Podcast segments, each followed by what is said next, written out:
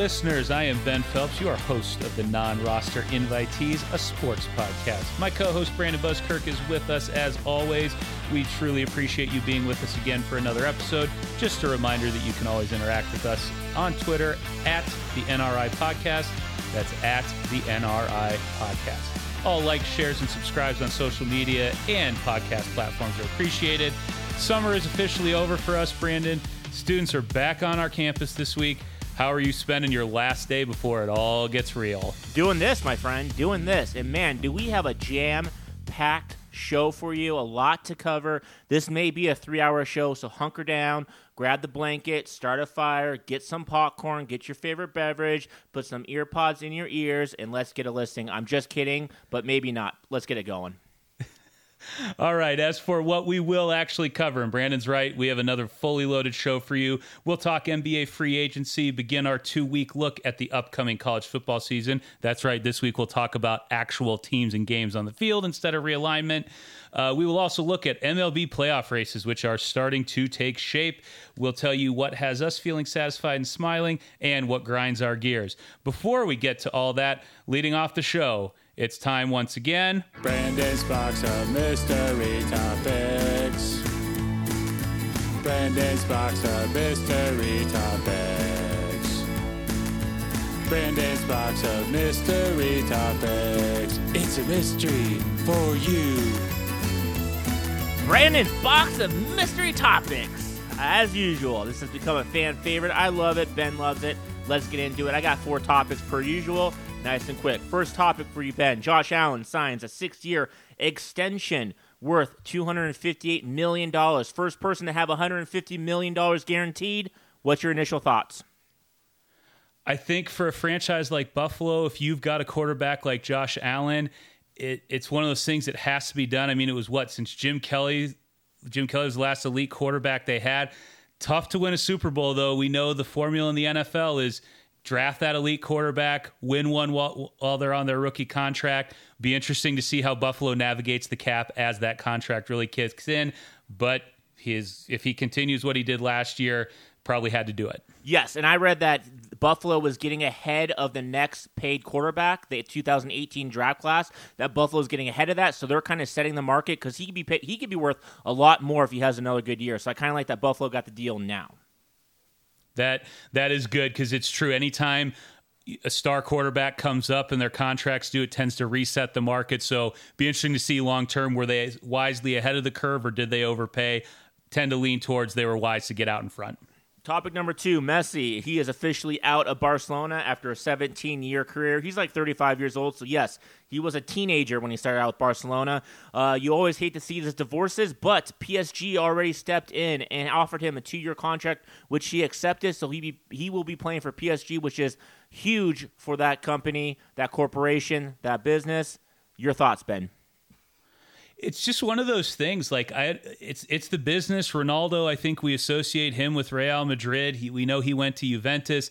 I, I, Brandon, I think I'm like you, where I'm kind of borderline, slightly more than a casual soccer fan. But it's just it. This is almost like Messi's one of those names where as soon as you say it, I picture him in a Barcelona jersey. It'd be kind of like if, you know, if Derek Jeter at the end of his career ended up not being a Yankee. It happens. It happens to stars all the time, but just gonna it's it's gonna be weird to not see him playing for Barcelona. Absolutely. I'm the most like casual soccer fan there is, but it's definitely gonna be weird seeing him in the blue PSG jersey for sure. Uh, topic number three, Quenton Nelson, same, same exact foot injury as Wentz a week later. Are they cursed over in the Colts?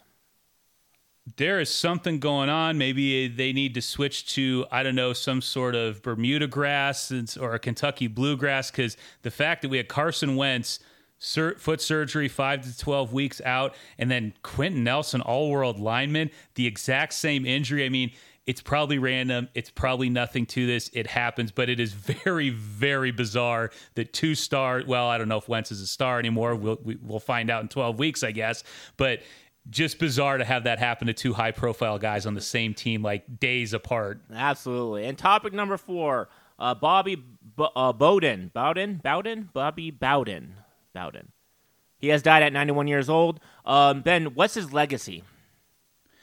His legacy is that he took over um, a Florida State program that wasn't on the map. And we're talking, I think at one point he had 14 straight seasons of top five finishes, won two national championships. I mean, he did it recruiting guys like Deion Sanders, Warrick Dunn, Peter Warrick. I mean, the list of Peter Boulware, the the list of NFL stars that went through that program and the success that they had. Um, it wasn't an SEC program, even though it's in Florida, but Florida State was an SEC level program in uh, one of the great teams of the 90s and early 2000s. So, really, uh, certainly a titan of, of the coaching ranks we lost this week. Yes, we did. We sure did about that. So, RIP Bobby. Um, I'm sure he'll be a legacy at Florida State. Uh, and so uh, that's your Brandon's box of mystery topics this week. It's mystery. Oh, well done with those, Brandon. You know what? That's a great, great positive way to start the show. Let's keep feeling good, folks. Let's get weird. Cue that saxophone. Oh, time to get satisfied. Brandon, what's got you feeling good this week? As the Olympics are winding down, I'm staying with this topic because I got a couple of them that left me smiling and satisfied this week. First thing 14 year old Chinese diver in the finals. 14 years old. That's the cutoff. If the Olympics happened last year like they're supposed to, this Olympic male diver could not compete. Destroyed, destroyed the record for diving. Had like three rounds of all tens. It was so impressive for this 14 year old. I was highly impressed by this. Women's beach volleyball, April Ross got her gold, 39 years old. Last two Olympics, she got a bronze and a silver. So congratulations to April Ross. Um, Allyson Felix, record 11 Olympic medals on the track. Congratulations to you. And finally, women's indoor volleyball. They pushed through. They got their first gold the other night too. So congratulations to those um, those those people in the Olympics. Enjoyed watching it. Um, it's winding down, but that is what left me satisfied and smiling this week. Yeah, certainly some impressive showings by some veteran Olympic players with Allyson Felix. And throw Sue Bird in there, too, on the women's basketball yeah. team. 40 years old, still playing a lot of minutes for that U.S. women's basketball team that got gold over the host country, Japan. Um, what's got me feeling really good is I, it, it, it's a baseball centric podcast, guys. And Friday night, August 6th, man, that was a fun night of baseball. There were three walk off wins and another one run extra innings win that night. Angels Dodgers was really late, a really late West Coast game. That finish was great, but what really had me feeling good was MLB.tv. If you're a subscriber and you're not aware, they have a feature called The Big Inning that airs every weeknight starting at 9 o'clock Eastern, 6 o'clock West Coast. If you're not using it, boy, are you missing out. Because Friday night I sat there, just think red zone for MLB. But I was watching Mariners Yankees in an extra innings walk off, Giants Brewers, that was a great series we'll talk more about later. Uh, Twins Astros, again, not a walk off, but still a one run win in extras. Again, MLB.tv subscribers, look for it every weeknight, the big inning. It's red zone for baseball. By the way, features all 30 teams, and there are no blackouts when you're watching the big inning. So you see highlights from everybody. Uh, MLB needs to advertise this this much harder. But man, Friday night big inning had me feeling satisfied and smiling. Love to hear it. Love right. to hear it. Great program. Absolutely. Okay, let's move over to the NBA. Brandon, I, you're going to take the lead on this yes, because my my big input on NBA free agency holy crap, with the cap raising the last few years, there is crazy money flying around the NBA. So, Brandon, get us started. What, are, what do we need to know about NBA free agency? So, this one I'm going to do. I'm going to take you through just a few, highlight a few teams that had the majority of the free agency. Then I'm going to go through a couple of stars, um, self team signees. So, and then I'll get your opinion as I'm going, okay? So, first, we're going to start with the Perfect. Lakers. We talked about them getting Westbrook last week, and we talked about them that they weren't even close to being done. They needed some shooting. And boy, oh boy, have they made a splash. Their whole team is pretty much blown up. They brought in a bunch of new people. So Lakers brought in Carmelo Anthony, 37 years old. Trevor Ariza, 36 years old. They brought back Dwight Howard, 35 years old. They brought back Kent Bazemore, 32 years old. They brought back Wayne Ellington, 33 years old. They re signed Horton Tucker, who's young. And then they got Malik Monk and they got Kendrick Nunn, who are also the young Bucks on that team as well. So they have surrounded some shooting around that team, but generally they're pretty old. And you have to know that LeBron James is behind this. I'm just going to start with the Lakers, Ben. What do you think about this Lakers team? I think LeBron is a player GM without the title of being a GM because, like you said, he's he's bringing all his guys in, all his bros. Um, I think boy, people who don't like load management don't watch the Lakers this year because they're going to have to use that uh, with a lot of these veterans to save legs for the playoffs. A lot of big names if they're healthy in the playoffs. I mean, we talked about this before. If LeBron and AD are healthy, they can win a championship. Be interesting to see how all these pieces fit together. And are they going to let Nunn and Taylor Horton Tucker hang out, or are those guys too young to go hang out with? It's going to be like a father son hang out. Yeah, I think I think by my count they have uh, seven players over the age of 32 on that roster. So uh, yeah, it's it's definitely going to be interesting what the Lakers can can put together this year. Uh, so we're moving on. Okay, here lights. Uh, Bulls. Bulls signed Alex Caruso, four years, thirty-seven million. Lonzo Ball, four years, eighty-five million. DeMar DeRozan, three years, eighty-five million. Heat. They kept Butler, they signed Lowry to a three year deal, and they kept Duncan Robinson on a five year deal. Both Lowry and Duncan Robinson, uh, years are different, but both about 90 million uh, uh, each. Uh, then the Knicks signed Alec Burks for three years, 30 million. Evan Fournier for four years, 78 million. And then the Pelicans doing Pelicans things. Uh, they let Lonzo Ball go, and they signed uh, Devonte Graham for four years, 47 million dollars. Just based on the teams I've mentioned, the Lakers, the Bulls, the Heats, the Knicks, and the Pelicans, Ben, which team do you like the moves they've made the best? I, I don't know that I guess I could say I like it the best, but maybe a better way is I'm most intrigued by the Miami Heat. I, you know me, I'm a I'm a math guy, I'm a stat nerd, I'm an analytics guy. I love Spoelstra and that that organization is completely leaned, leaned into the analytics movement. Um, I'm really curious to see how Kyle Lowry fits in with Butler, Duncan Robinson, and the other things that are going on there because I think Lowry was kind of miscast as a true number two in Toronto. I think he is a really, really high, high end three. So I'm just really curious to see how that works with Miami and if, uh, you know, not that they had a terrible year, but to see if they can kind of get back to where they were at in the bubble with some with the guys they brought in. Now, the other thing I, oh, I want to ask, yep. I oh, so Heat one, but two did I hear that right? Lonzo Ball is getting eighty-five million dollars. Is that is is Lon, I mean, I'm, I'm asking, is Lonzo Ball is that a reasonable contract for a guy like Ball? Yeah, so I'll get into what the experts. Cause I've read a lot about this. So Lonzo Ball is getting about twenty-one million a year. He's still twenty-three years old, and he has a lot of upside. So actually, a lot of the experts they like that signing a lot. Okay. Yeah. Because I thought the I same be on board with that. What they did. So if I just go through it real fast, what I've read about, um, the, people like the moves the Bulls made for Caruso and Ball. They don't love the DeRozan uh, contract just because Zach LaVine needs a ball in his hands, and DeRozan also needs a ball in his hands a lot. So they're not sure about that. That makes sense because yeah, having two two ball centric guys that that can be tough. It'll be interesting to see how they stagger their playing time. Yep, they're up on the Heat. They love keeping Butler. They love getting Lowry. They love that sign with Duncan Robinson. I'll just say they got Oladipo. Oladipo's been injured the last couple seasons. Hasn't been like he was in I don't know 2017, 2018. But the Heat has definitely up. People are kind of kind of cautious about the Knicks. The Knicks were up and coming this past year. They're what fourth, fifth seed in the East this past year, and all they did was get yep. Burks and then way overspend for Evan Fournier. And there was a lot of good free agencies. So people are kind of like uh, 50-50 on what the Knicks did. Yeah, I, I was a little surprised by that too, just to see that the Knicks, because usually, I mean, even when the Knicks were terrible, any big name that's out there, they're throwing money at the at that name like there's no tomorrow. And you really didn't hear about them trying to get into a big spending spree. So it'd be interesting to see if they can keep the ball rolling with what they did last year. And then nobody knows what the Pelicans are doing. They let Lonzo go, then they get Devonte Graham in for four years, forty-seven years, forty-seven million, who hasn't really done a lot. He was in the D League, um, trying to get his game right. Um, it just feels like the Pelicans are doing the same thing with Zion. They did with Anthony Davis. They're just wasting talent, and eventually he's going to want out. He's going to want to go to a contender.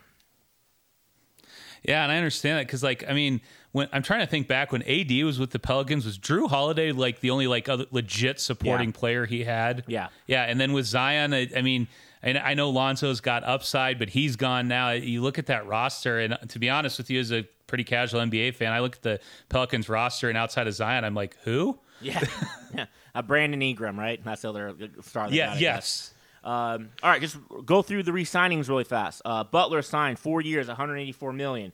John Collins re-signed five years, 125 million. Uh, Mike Conley re-signed three years, 72.5 million. Steph Curry re-signed four years, 215 million. Yes, I said that correctly. Uh, Kevin Durant re-signed with the Nets, four years, 198 million. Chris Paul re-signed with the Suns for four years, 120 million. He'll be 40 by the time that contract expires. That is a lot of money. Shai Gilgeous-Alexander for the Thunder. They uh, re-signed five years, 172 million dollars for the max. That had to be done. And Trae Young uh, re-signed for five years, 270, 207 million dollars, which was the max, and that had to be redone as well. Ben, you just look at the stars. I said, which one of those contracts do you like? Which one do you not like? I, you know, it's it's funny. I like how you said that, especially with Trae Young, that it's that's a lot of money, but had to be done. You're Atlanta. It's been a while since they were truly relevant in basketball in the NBA with a true young superstar. Certainly looks like Trae Young could be that guy. So I don't necessarily love the contract, but I I love that they're making an effort to keep their star in hope in town. Hopefully they get some some stuff around him. I got to be honest, I don't love the Chris Paul contract and it's not even the dollar amount, it's the length. It's the length. We know Chris Paul has had issues staying healthy in the playoffs. There is no question, no question about Chris Paul's talent and what he brings to the table when he's healthy. But to eat up that chunk of your cap and really have question marks going. Can we count on this guy to make it through three rounds of the playoffs and then the, a fourth round of the final? Like that, I that concerns me that it's four years, and I get that they the Suns probably kind of had to do it or felt like they needed to to reward him.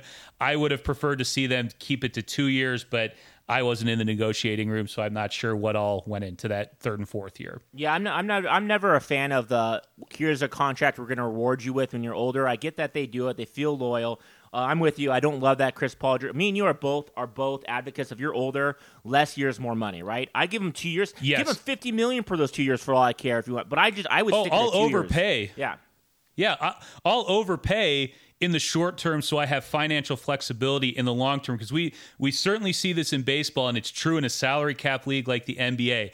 Teams that have payroll flexibility are able to make those moves in season to put themselves over the top. It would be interesting to see how the Suns navigate the cap going forward. Yeah, I also, I mean, I mean, I don't love the Steph Curry four year extension for $215 million. He's 33 right now, so think about that. I understand that guards overall age better than bigs because they can shoot. It's not as much weight on their knees, but it just seemed the same thing of the rewarding Steph Curry for all they've done for that franchise, and that's a lot of money for someone who's already 33 years old.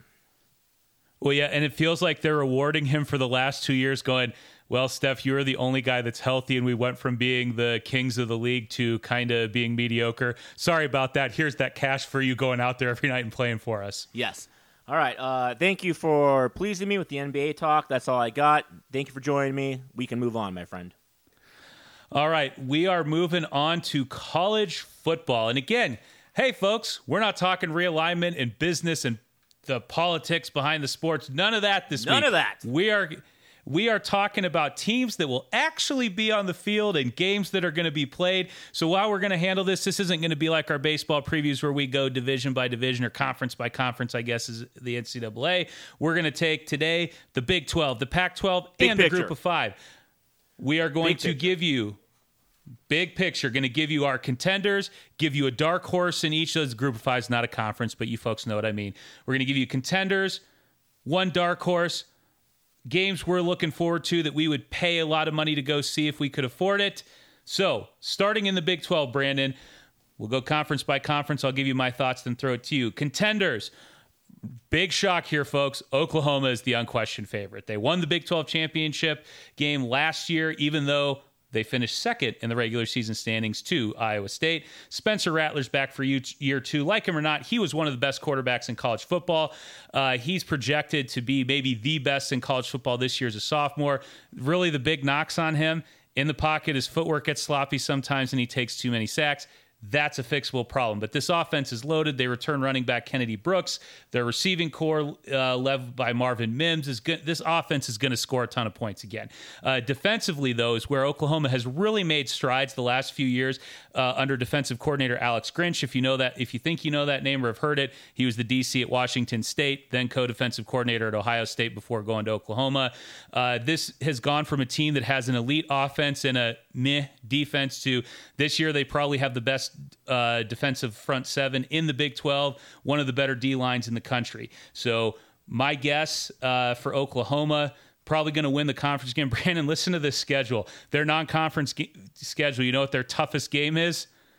What's that? Nebraska. Yeah, okay. Nebraska's their toughest opponent in non-conference, but they do get they have Texas at a neutral site, which is always uh, a rivalry, a tough rivalry game. They get Iowa State at home, and then they have Oklahoma State and Stillwater. Those look like the only stumbling blocks. To be honest, this schedule doesn't look terribly impressive to me. So if Oklahoma does lose somewhere along the way, I hope the college football. Com- college football playoff committee punishes them for that.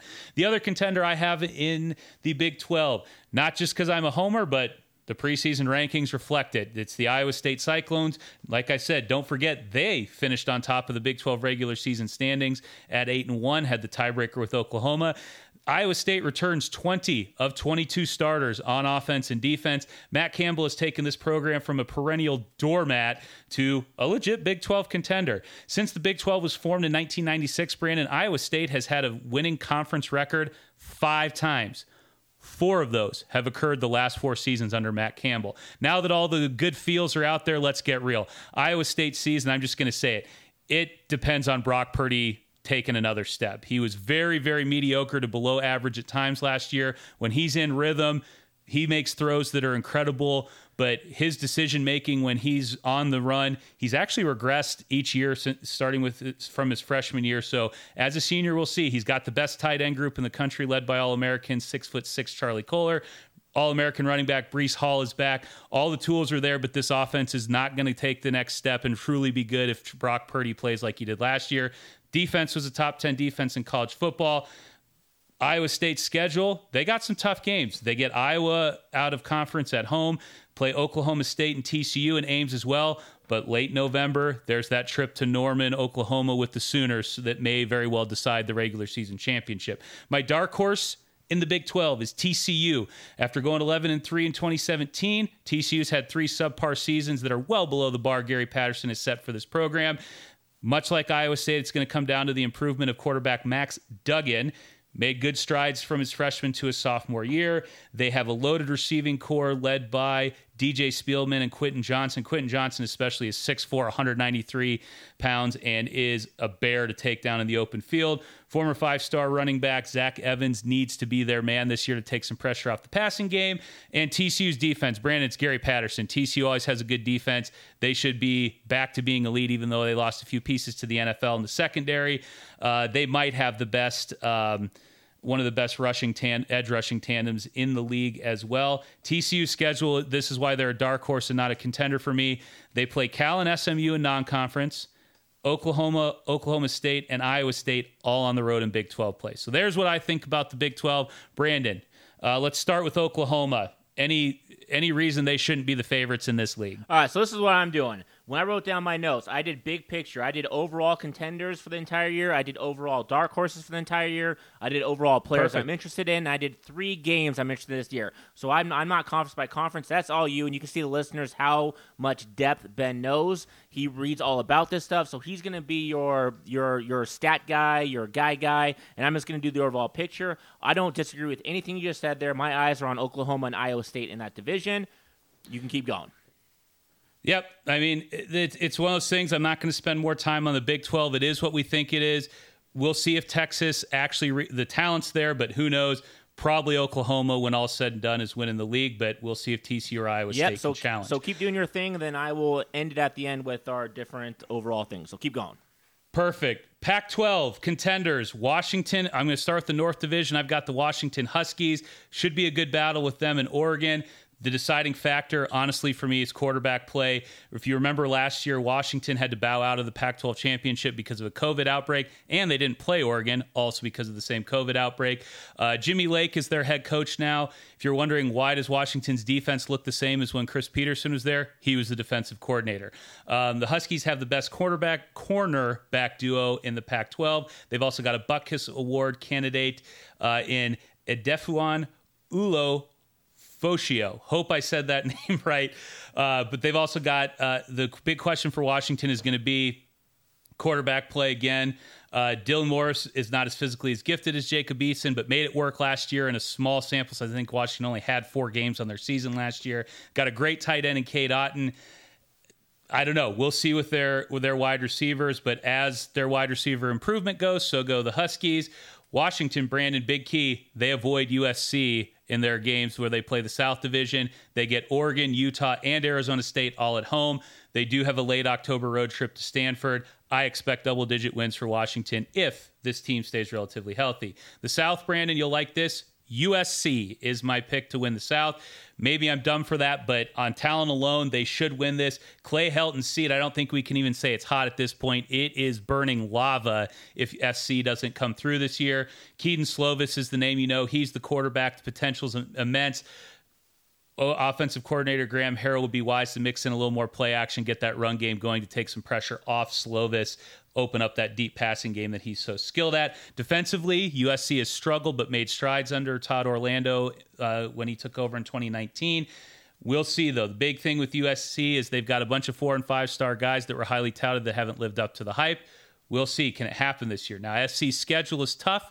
They play non conference games against San Jose State, no slouch out of the Mountain West. They're at Notre Dame, and then they finish the season with BYU. So, not a, not a murderer's row slate by any means, but not gimmies either. And then in Pac 12, they get Utah off a of bye week, Stanford at home, and they have a game at Arizona State that'll likely be the biggest pitfalls for them. Again, we'll see. My dark horse, Arizona State the talent is there. We'll see. Can Herm and his staff finally put it all together? They looked really good to start the year last year, but then stumbled to a two and two finish. I, you know, they may stumble again, but Jayden Daniels, talented quarterback who hasn't put it together, will he finally live up to being the number 35 overall recruit in the country? Brandon, real quick though, any anything different on the Pac-12? Do you think Oregon will be more of a factor? Am I underselling them? I don't. I don't know about Oregon. They've been a little bit down. They're still good. Don't mind you. Um, I also think that Utah might take the South over USC. That Utah team is pretty talented. USC is just they haven't been the same USC, and when you count on them, they kind of fall off a little bit. I'm very interested in how the Pac-12 is going to shape up. I think it could be I wouldn't say anybody's uh, divisions on both sides, but I think it's going to shape up it's going to be people beating up on each other. My question is, when is the Pac-12 collectively going to have that team to take the next step to get in the college playoff uh, top four? Not even that, but make a championship game because the Pac-12 is severely lacking as a Power Five conference with that. Oh, absolutely. I mean, we had Washington, what was that, four years ago that got in, had a good team, played Alabama pretty tough, but just Alabama bigger, faster, stronger, more depth. Uh, Pac 12, yeah, I feel like this has been a conference and it's the same story for the last four, five, six years there's a lot of pretty good teams. There's not an elite team in the league, and there hasn't been. So we'll see if they can get it going. All right. So to finish this up, and then I want to get a little more back and forth so you're not all stuck listening to me longer. But the group of five. Group of five, I've got three teams for you, Brandon. Uh, Cincinnati should be the first one you talk about. They're going to be ranked in the preseason, they're going to be ranked pretty high. Everything is there that I can see except O line is a little bit of a question mark. It's not bad offensive line, but I'm not sure uh, if it holds up, especially when you compare them to Power Five teams. Bottom line, Luke, Luke Fickell has built an impressive roster with a legit Power Five level defense since he took the head coaching job after leaving Ohio State as their DC. Uh, they have a legit Thorpe Award contender and cornerback Ahmad Gardner. If you have not watched this defense play, I'm telling you, folks, there's NFL talent there, and you're doing yourself a disservice. If you're sick of watching the same old, same old teams every week, turn on Cincinnati. You will you will be surprised at the level of athleticism on that defense. Uh, September 18th and October 2nd uh, matchups. Very, very sexy non conference matchups here. We get Cincinnati at Indiana, which, by the way, do you guys know Indiana is actually good at football now? We'll talk about them more next week when we get to the Big Ten. But Cincinnati plays Indiana and Notre Dame along with the conference date with Central Florida. So, some fun matchups involving Cincinnati. Speaking of Central Florida, they're my other group of five semi contender. They're like the Central Florida Gold Knights. Likely their biggest obstacle to going undefeated is, of course, playing those Cincinnati Bearcats I just man- mentioned. Dillon Gabriel is a great quarterback. Their running backs are good. Wide receiver and O line, though, those have fallen off since the Scott Frost era. Uh, Gus Malzahn coach who got fired at Auburn is now the coach at Central Florida. We'll see uh, if he can keep it going with the way that Scott Frost and Josh Heupel had things going. Talent is there, but we'll see if Malzahn can get the job done. My last one, Nevada, not UNLV, Nevada up in Reno. Uh, Carson Strong might be the best quarterback none of us have ever watched play. Honestly, one of the best deep ball throwers in the country. Nevada has what Pro Football Focus calls, quote, not just one of the best passing offenses, offenses in the group of five, but in the entire country. Carson Strong and wide receivers Romeo Doubs and Elijah Cooks will lead a high powered off, probably the highest powered offense in the Mountain West Conference. They return all of their key starters on defense, not all starters, but all their key guys. Um, I expect them to contend with San Jose State for the Mountain West Championship. They also they play Cal at Kansas State, at Boise State, and at San Diego State, along with a home date for against San Jose State. If they survive that, they probably will at least get some mentions for a New Year's Six Bowl, or at least uh, be in the college football playoff rankings. Whew, I'm done. Brandon, what do you got on college football? Okay, let me give you my overalls, and you can throw it into. I know you're going to talk about, or we're going to talk about more conferences going forward next year, and we haven't talked about some of these teams, but I'm still going to give you my overall thoughts right now as we're getting into college football. I hope that's okay with everybody. So my overall, overall contenders is the same contenders as always been because they just reload with talent. Clemson, Alabama, Ohio State. You'll see them in the top four teams again. I truly believe that. Clemson uh, is reloading with DJU as the quarterback. You should recognize the name because when uh, what's his name, Trevor Lawrence, is out for a couple weeks, he came in. He looked good in spot starts, but now he is the man. Alabama is retooling with a Bryce Young, a dual threat quarterback. I'm interested to see him. And Ohio State is throwing out what quarterback, Ben? Oh, who are they? Have a three way battle. Let me. Okay. We'll, we'll, get to them next I'm week. Complete... We will we will cover that. Let's not worry about now. So those are my three contenders right now. The teams that think they're contenders, but they never are. Notre Dame, Oklahoma. I hate to tell you, you you're just your mindset's always that you're the best in the world, and you're not. Sorry to say that. Uh, dark horses. Man, you nailed some of my dark horses, and that's why I love you. My first dark horse was Cincinnati with Desmond Ridder at quarterback. Like Ben said, if you have not watched Cincinnati, that quarterback is electric. He elevates that entire team. North Carolina with Sam Howell. If Sam Howell can stay stay healthy, he elevates that team. Iowa State, lots of returners, which is huge in college football, and a great QB. That is a great recipe for success this year. I think they're going to be better than Nick last year, and they're going to take that step one more time. That's good to see from Ohio State. Um, Georgia's a dark horse slash contender, and Texas A&M is also one of my dark horses. Yeah, Georgia's roster is loaded. By the way, the quarterback they expect to start Ohio State was on tip of my tongue. I couldn't come up with it. C.J. Stroud. C.J. Stroud okay. is his name, but I know there's a couple other guys in the mix. By the way, um, the Alabama quarterback was that the did the, was that the kid that played at Mater Dei in California? Right. You know? I, I don't know where he's from. I just saw he was a dual, dual threat uh, quarterback. Who knows what okay. Nick Saban's going to do with him? Players I'm looking forward to seeing this year. Ex USC, JT Daniels. Can he take that step for Georgia? Because Georgia's going to rely on JT Daniels. If he can take that step, watch out, folks. Georgia's going to be very, very, very good. A slew of Iowa, uh, Iowa State University players. Breece Hall, beast. Uh, beast. Linebacker Mike Rose, beast. And tight end Kolar, who's like 6'12 and a half feet, ginormous. I'm looking forward to him as well. Um, Haskell Garrett, Ohio State does just they keep busting out beast on the D line. Haskell Garrett is the next guy coming out, beast. Um, and then I guess you have to put on the list Spencer Rattler. I don't want to, but I mean Spencer Rattler. and then uh, D-, D. Eric King from Miami. He got injured last year, but he makes Miami go as well. Um, and so those are the players I'm looking forward to seeing in college football this year.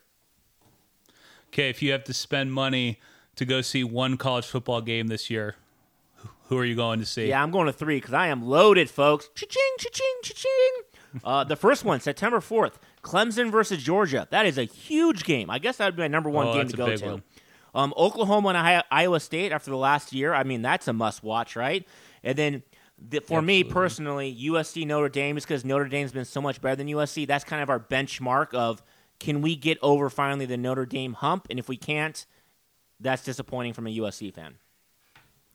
Yeah, the it's it's interesting, and again, I, I I've call me a homer if you need to, but Oklahoma Iowa State would be up there for me, and should be noted. Counting the Big Twelve title game, I believe the last four matchups between those two teams, it's two and two. Every single one of those games decided by seven points or less. So should I have no doubt it'll. I, hope it'll be another close one. Hopefully, Iowa State winning it. Um, I mean, is, is there, I haven't looked at the entire schedule. Have you? I mean, is there a bigger game before that September fourth Clemson Georgia game? Oh, definitely not before. So September fourth. Yeah. That's like the second, first full week of the season. That one, I, I would think I can safely say that's probably the biggest non-conference game that we'll have. I would love to see though if it happens. I forget if how the uh, how the SEC schedule works this year, but Georgia Alabama, if that happens in the SEC title game, that would be my top three as well. So, all right, that is college football for the week. Like I said, we'll be back next week. We'll preview the other Power Five conferences real quick. Nothing, nothing crazy in depth because, folks, it's August. It doesn't feel like football season, even though it is coming fast. Uh, but we'll get through our college football previews, and then we can move our attention to the uh, NFL and focus on baseball the rest of the year. So, speaking of baseball, uh, playoff series or I shouldn't say playoff series, but playoff races continue to take shape. A uh, lot of big series. Brandon, I want to start. Uh, let's, yeah, why not? We'll start in the American League East. Uh, Yankees and Blue Jays, both red hot. Prior to Sunday's games, I believe, yeah, both of them have won eight of their last 10. Um, the Blue Jays are in fourth place in that division at nine games over 500. Uh, Boston, that's, and I guess I want to focus on them. We know Tampa keeps rolling. We don't really need to talk too much about them unless we want to. But my question, Brandon, is Tampa still in first place, hasn't missed a beat. The Yankees and Blue Jays are coming.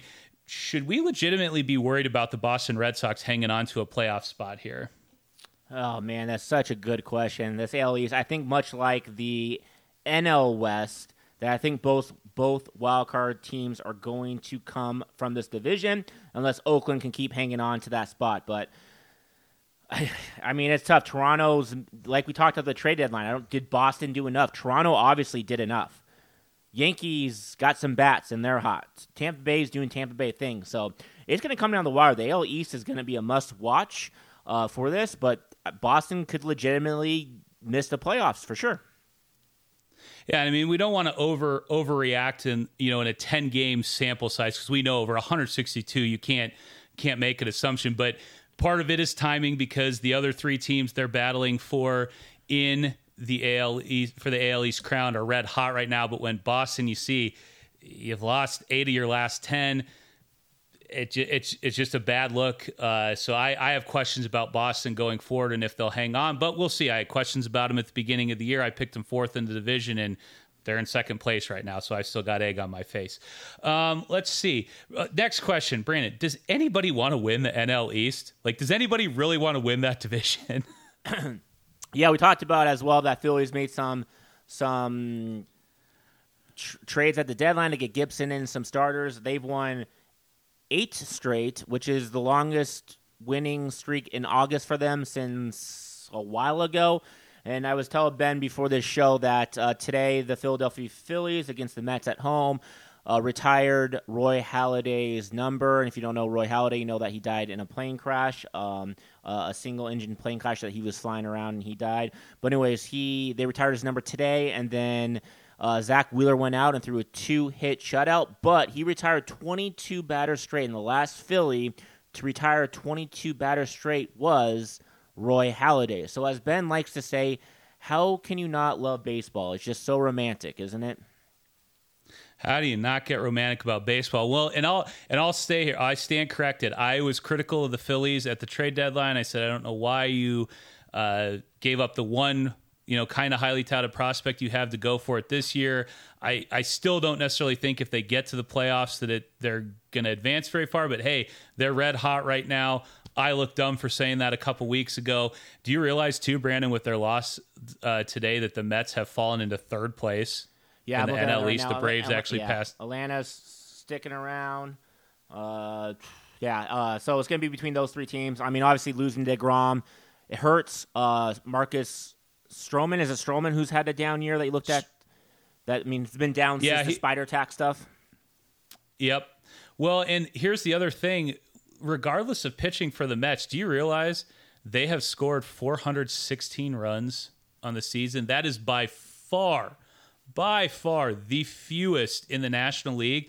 The only other team that is close is the Texas Rangers with 417 runs scored on the year. So the Mets, uh, it's been a problem all year.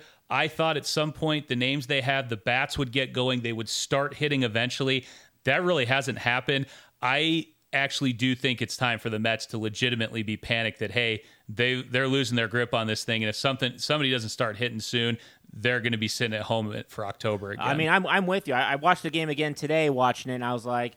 The Mets lineup, it just seems very well constructed. Like now with Baez, they can go right, left, right, left, power hitting in the middle. I, I just I it looks like their lineup is loaded, but they can't score runs. Where the Phillies now have better pitching, um, and Zack Wheeler is having a career year, but they also have the bats as well. And Rhys Hoskins and Andrew McCutchen have missed some time recently. Yep, uh, it, Philly. I, I, am not quite sure how they're doing it. By the way, uh, a guy who probably should be, start getting some mentions for the MVP race, Bryce Harper. I'm not sure how how it's possible for a star on the East Coast having the year he's having to have a quiet great year. Bryce Harper has quietly had a really really great year, and he's been hot lately. Yeah, yeah, he had another home run today. I think that's four in the last week or something like that. Uh, yeah, it's interesting how he went from the Nationals, where he was like quote unquote the base of the the face of baseball for a long time, and then he went to Philadelphia with that massive contract, but he's not really talked about too much anymore. Yeah, and I mean he's uh, again the number the numbers are the numbers. He's got he's up to 19 home runs now. He's 157 weighted runs created plus. Again not like Vladdy Shohei Ohtani even Tatis type numbers but if the Phillies are going to finish this thing off and actually pull the division out it's going to be in large part due to Bryce Harper being a star that carries that lineup. And man, right now this week it's August. There's still a decent ways to go in September, but uh, wow, uh, just impressive stuff that Harper is doing, and amazing that no one's talking about it. Mm-hmm. Uh, let's let's go back to the American League, the AL West. This is a fun division right now. The A's, man, just as it looked like A's continuing to do A's things. They're maybe maybe even going to make a run at the division. They're still only three games back. Ramon Laureano gets popped for PEDs. Brandon, how big was that Marte trade in hindsight? Yeah, that's what I was going to say. That Marte, Starling Marte is just ginormous at that point because he's been even playing center when they got him. Laureano, I saw in a game, got switched over to right field. So that is just huge for them. Now, uh, for the A's fan, I, I, think that Khris Davis got bought out by the Rangers a couple months ago. So I think he's sitting at home. So if they want to bring in Khris Davis back, I think he's available. L, that's an LOL JK, by the way. Yeah, LOL. They they could bring him back to pinch hit and maybe hit one home run and strike out a few times. Sorry, Khris Davis. You've had good years, but just not this year. Uh, also, Houston. I mean, Brandon. Every time I've been watching Houston, I know they're five and five over their last ten, but man, that lineup is loaded. I will say too, the Houston pitching staff came together a lot better than I thought that it would this year.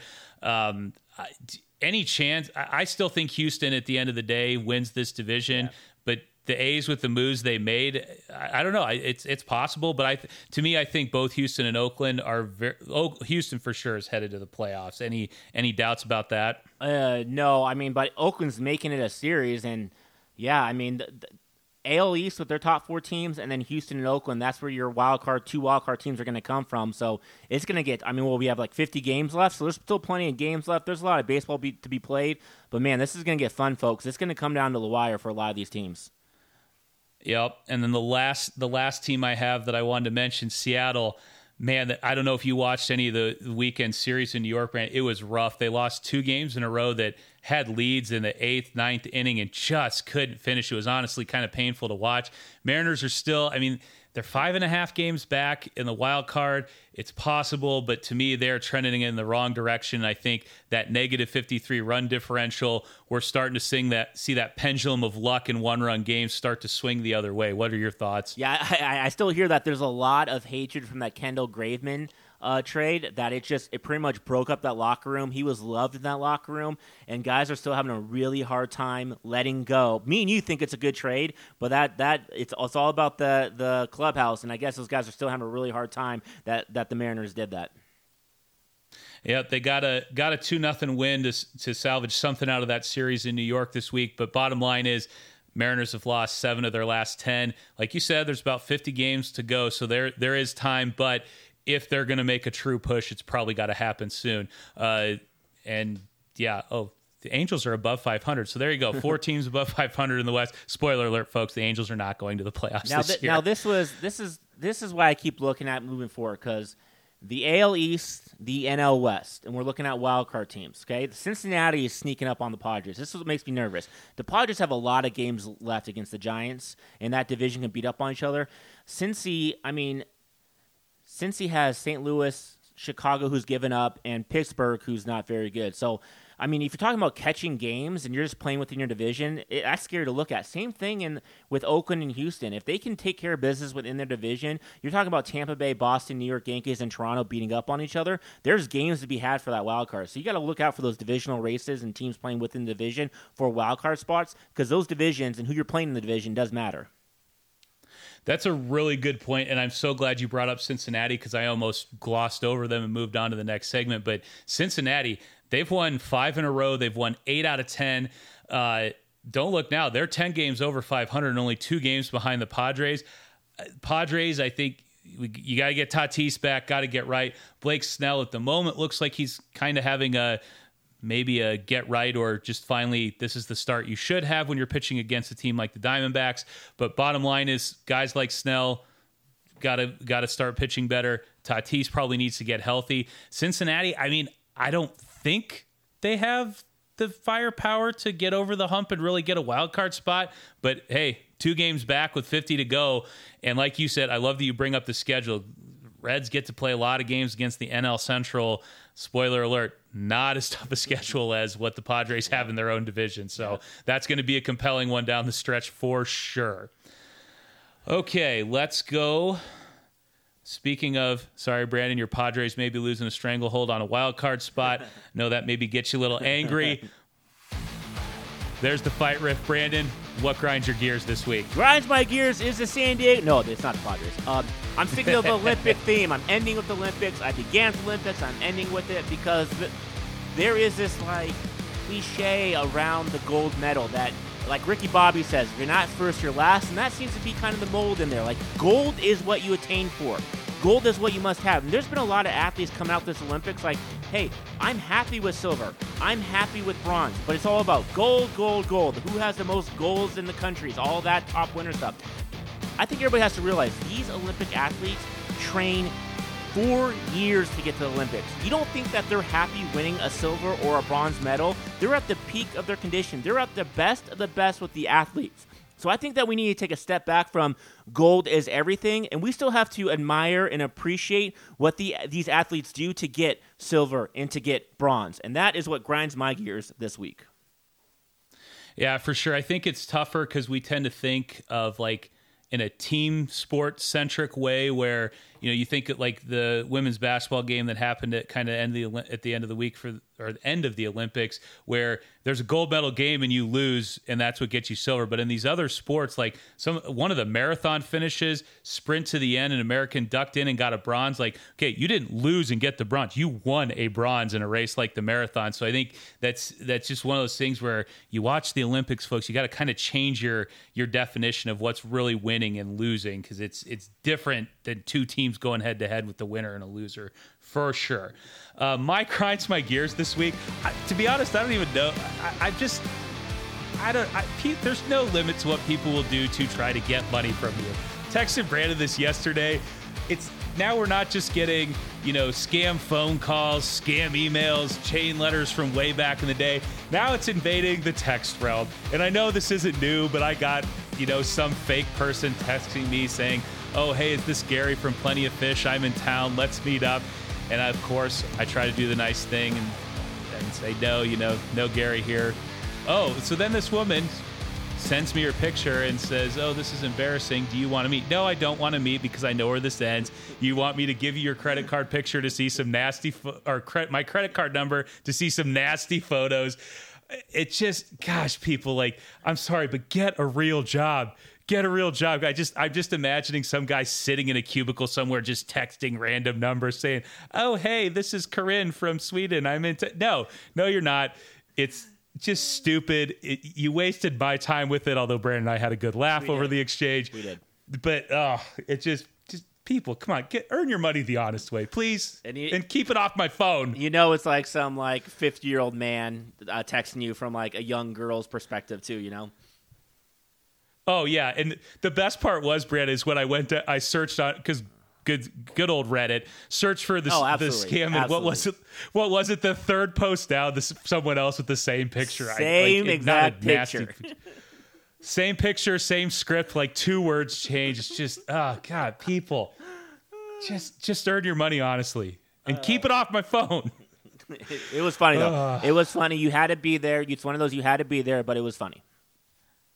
It was. It still still grinds my gears again. Nothing is sacred. But anyway, uh, Brandon, you got any trivia or facts for us this week? Yeah, I just got some random random facts today, baseball style. You know, the more you know is always my thing. The more you know. Okay, so I got uh, let's see, uh, four little quick facts. So if you take away Hank Aaron's 755 home runs, I think some people know this. Hank Aaron still has over 3,000 hits, so he was not just a big bopper. That dude can just straight rake all the time. Uh, each baseball game has, and Ben, you'll like this, 12,386,344 possible plays. Uh, the biggest height difference in baseball between pitchers and hitters 6'11 Jon Rauch against 5'5 Jose Altuve. And finally, the last stat I have for you the perfect inning that's nine pitches, nine strikes, three strikeouts has achieved 46 times in baseball. The immaculate inning. Love to see that. Makes me angry every time I'm playing MLB the show and I get to that eighth pitch. I'm almost there, and then I either spike one in the dirt or give up a bomb. yes, yes, sir. Yes, sir. All right, that is our show for the week, folks. Again, we always appreciate you being with us. I'll give you our Twitter handle one more time. It's at the NRI Podcast. We are the non roster invitees. We will be back as normal next week on Monday. A lot of good baseball coming up. College football is right around the corner. Enjoy your week. Say one, or uh, never mind. I don't even know where I was going with that. Brandon, take us out so I stop sounding like an idiot. And that's how we end the show. Have a good week, everybody. We'll see you next week. That's the worst ending ever.